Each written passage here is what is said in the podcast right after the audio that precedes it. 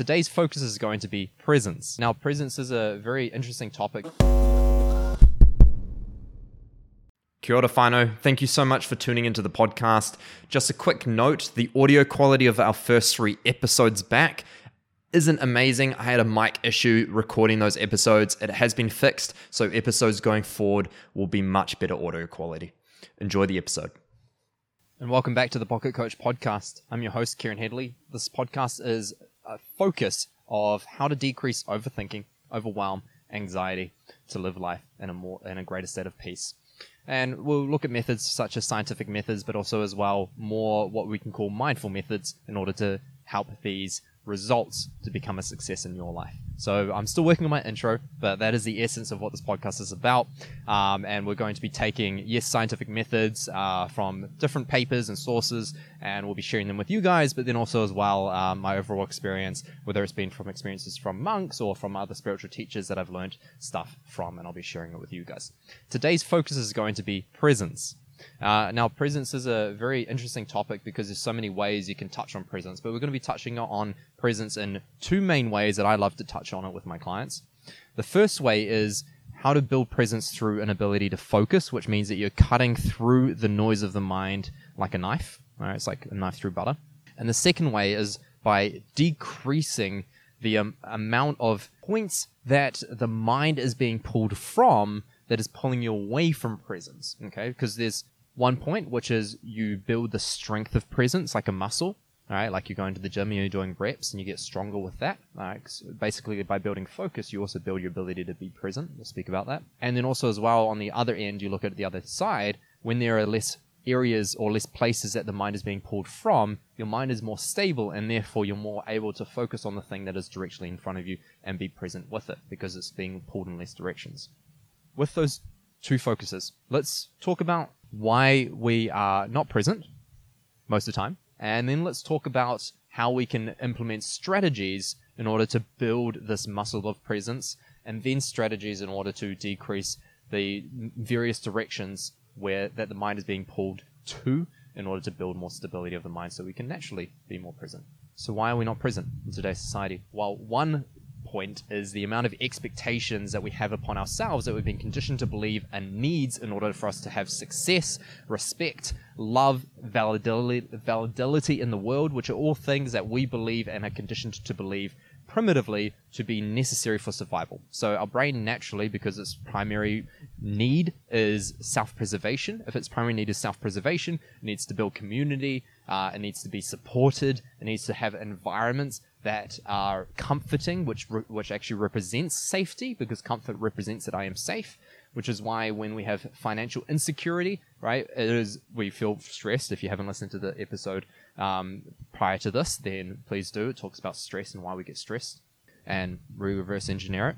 I will feel stressed, but by being stressed, I'll be less present because my energy uh, and my focus is going towards something that is not right here now.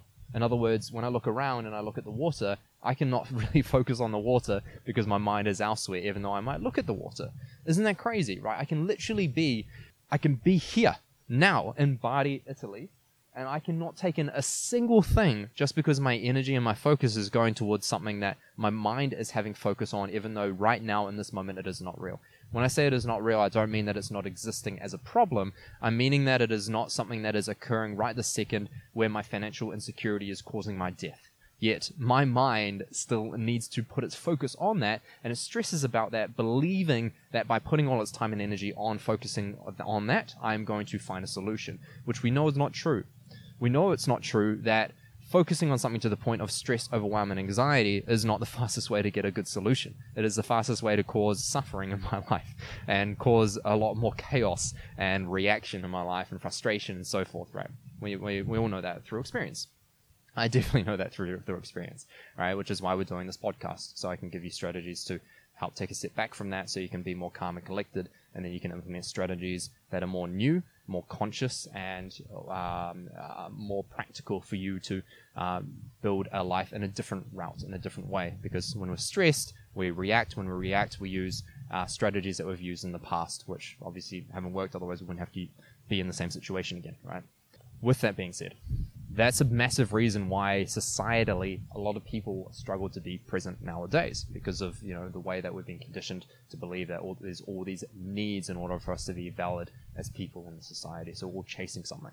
And because we're always chasing something, we're like racing towards the next thing every single time, even if we achieve something great, that, that we're already on to the next thing, and we can't think about um, like even if you know you, you, wanted that relationship, all of a sudden you got the relationship, you felt good for a moment. Now you're wanting there to be more love in the relationship. Now you're wanting there to be uh, greater, like more sex in the relationship. Now you're wanting more physical touch or more communication in the relationship. All of a sudden there's always something more, something more, something more, and that's fine. It's, it's great to want it, but if I'm suffering the thing that I just wanted and I got, wh- why did I even get it in the first place?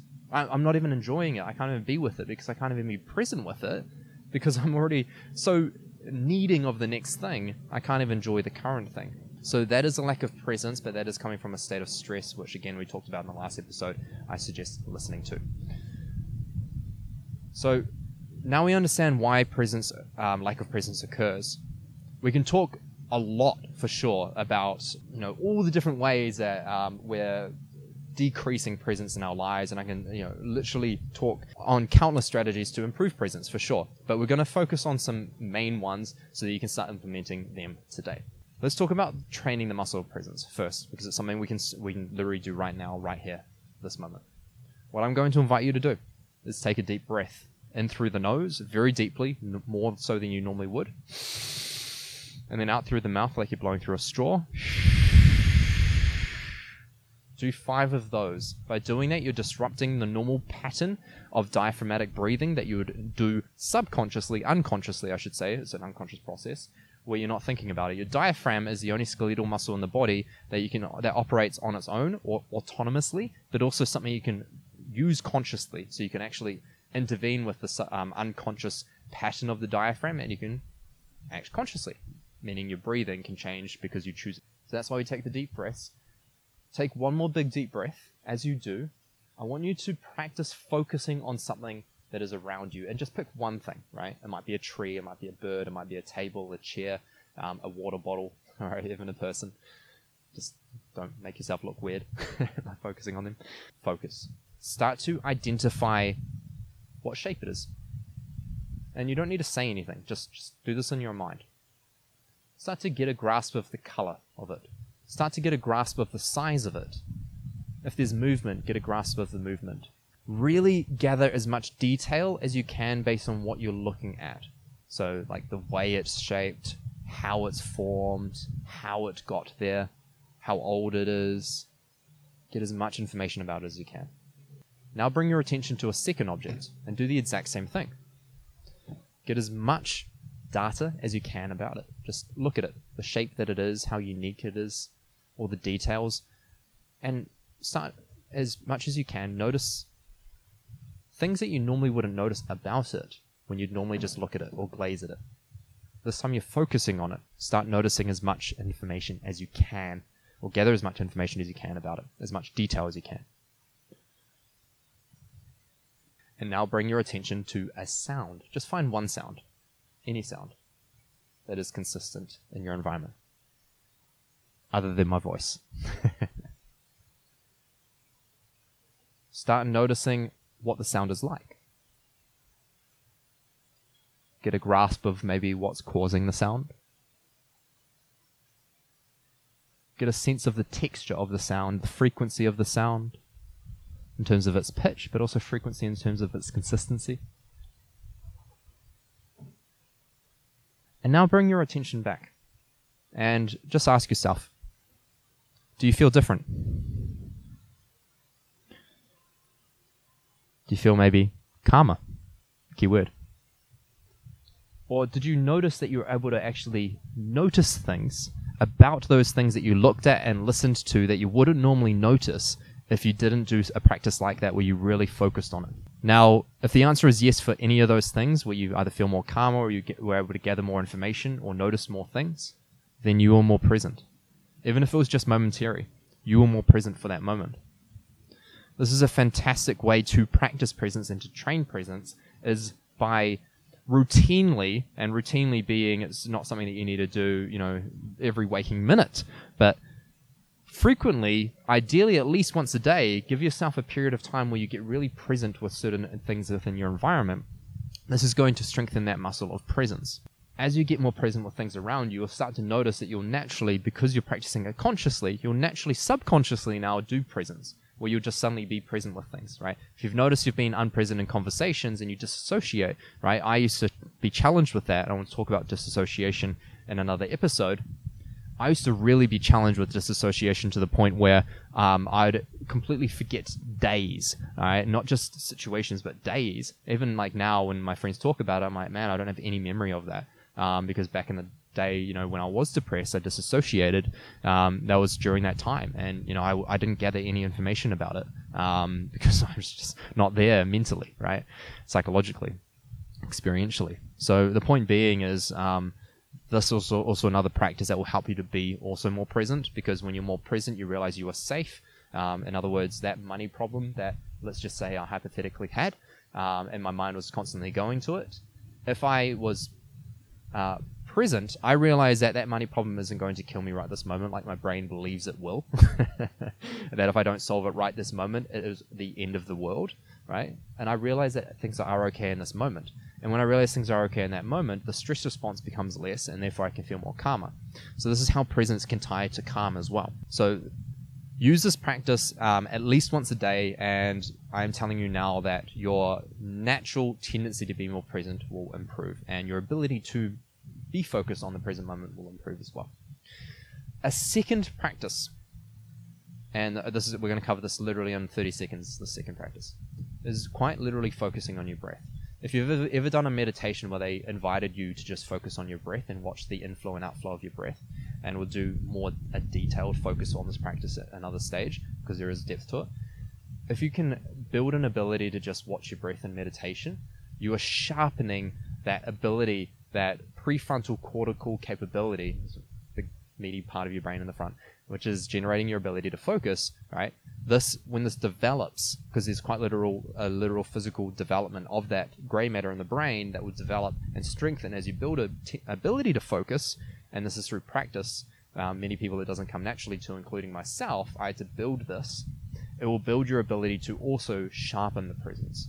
So by practicing presence, but then also sharpening focus, these are two ways to sharpen that knife that will cut through the noise of the mind so you can be more present. This is like sharpening the axe before you decide to swing the axe to cut the tree. It will just cut through more easily if you spend time sharpening it. Okay, so spend time sharpening it, and then your ability to be present will improve. So, we talked about the way that the mind's pulled in different directions. Now, here's a few. Um, here, I'll just give maybe one strategy, and we'll, we'll go from there. Um, one strategy is notice. Um, uh, what I'd like you to do is write down the areas in your life that your mind is being pulled to constantly, right? Whether it be money, whether it be relationship, whether it be maybe even loneliness or lack of relationship, whether it be um, uh, your physical activity or lack of physical activity, right? Something you like, something you don't like. Where is your mind spending its energy? Where is it spending its attention? I want you to write those things down, right? And, and, the major ones, right? Just the major ones. And ideally, if you can bring it down and boil it down to three main ones, it gives you a better ability to focus on these things, or it can get too overwhelming. So you might end up with 10 or 20 or even freaking 50, right? I wouldn't be surprised, right? That's, you know, most humans, I wouldn't, I wouldn't be surprised if that's most humans, I should say. It's probably the better way of saying it because that was the way I was at one stage. I'd be able to write down literally countless things that were pulling my energy and stressing me. So, boil it down to three main ones. When you boil it down to three main ones, what I'd like you to do is get an idea of what one is the most um, stressing. Is the most is the thing that's taking the most energy. Focus on that one first, and then the other two you can get to in, in an orderly fashion. Once you've got that main focus, something that is taking your energy. Get an understanding of what the ideal reality would be and get an understanding of what about that is triggering you. Okay, so for example, if my ideal reality within my relationship is that my partner says, I love you every single day, and they don't say, I love you every single day, that's a reality, then I've got a very clear representation of what my expectation is versus uh, what the current situation is, which is causing the stress and causing the trigger that is taking a lot of my energy. Then I want to take a massive step back and I want to observe the situation and the reality of the situation with as little reactiveness as possible. And we do that by practicing things like the breath I gave you guys two episodes ago, where you actually practicing practice something like the calming breath. But the idea is to change your relationship with that. And I'm going to give you strategies in order to do that. If you've already got strategies to do that, fantastic, implement them here. Where you build a strategy to improve your relationship with the reality of the situation, not just improving your relationship with the expectation. Okay. And by doing that, you're proving to your brain that this situation that you are currently believing is a threat is actually not as much of a threat as you believed, and that there is an underlying truth in the fact that you are okay right this moment. And by doing so, you're decreasing, by nature, the amount that this um, amount of energy that this thing is going to be pulling from you. Right. So this is one example of a strategy. If you already have techniques to bring in a greater level of calmness into environments and situations that are causing you stress. Now, a practical next step you can do is get very real with the worst case scenario that is involved around that. So the worst case scenario around my partner not telling me that she loves me every single day um, is that she's going to leave me, right? That is proof that she doesn't love me and that she's going to leave me. That is the meaning I'm making out of it. That is the worst case scenario I am believing, and that is what I'm actually reacting to, not the situation itself. So there's a meaning behind it. Get very real with that. What's the meaning you're making out of it that's causing your brain to give it so much energy? Get deeper with that. Get real with that. When you ask that, then I even ask why, right? Why is this causing me stress? Why is this a problem in my life? Why don't I like this? Oh, it's because I'm making a meaning out of it uh, that represents X or Y, right? Like my partner leaving me or that she doesn't love me, right? This is what I'm believing to be true. The next step is you're going to write down three solutions and three benefits. The three solutions are going to be examples, okay? I'm going to give some examples. Three solutions, such as solution one being I'm going to have a conversation with her. Oh my god. oh my goodness, right? I'm actually going to have a conversation. Wow. Uh, and, you know, that can be quite scary for people, and I understand. It's something that used to terrify me too. Uh, solution two might be I'm going to start saying I love you more. And maybe that will help her respond. And third step is maybe I'm going to give her hints um, that might prompt her to say I love you more. Right. So these are three potential solutions. Right. Now, three potential benefits of the worst case scenario. Okay, so I've given myself solutions. The reason why I'm doing benefits is because I'm decreasing the level of threat, perceived threat that the worst case scenario is going to be by giving myself an out from the pain that I'm perceiving will occur if the worst case scenario was to, was to happen, and therefore decreasing my overall fear of it. So, benefits. One example, I get to go on dates again. Another example, I get more time to focus on my business. Another example, I get more time to practice my hobby, right? These are just examples, right? I'm not asking you to, um, you know, go and actually do the thing that you're afraid of in order to experience the benefits. But you write down the benefits to get very real with what's possible on the other side. You now see that there's actually an other side that actually exists because your brain can't perceive that until you show it. It believes it's the end of the world. And two, you're decreasing the actual uh, pain point of the optimal uh, worst case scenario that you're fearing and you're, th- um, and you're believing is a threat, you're decreasing the threat, the total level of threat that your brain is perceiving it to be, and therefore you're decreasing the amount of fear you have about it, decreasing, therefore, the amount of energy your brain needs to spend on it. Here is a great strategy to decrease the amount uh, of energy that your brain is spending on things that are outside of your present moment, improving your ability to be present. So I'd suggest giving these things a go, seeing how they go for you. Again, we've got more strategies and practices coming your way that are fantastic, uh, but for now, I think these are great places to start. That being said, if you found any value in this, um, please go ahead and share it, and you know we can reach more people that way. Um, give us a review; that would be amazing. Give it a nice, you know, five star review; that would be incredible. Otherwise, whatever you feel and um, a subscribe would be nice as well. so, with that being said, thanks so much. Love you guys, um, and I'll see you guys next time. You can find me on Coach Keza on Instagram or the Pocket Coach on Instagram, and you can send um, questions or um, ideas of what to talk about in upcoming episodes. See you next time.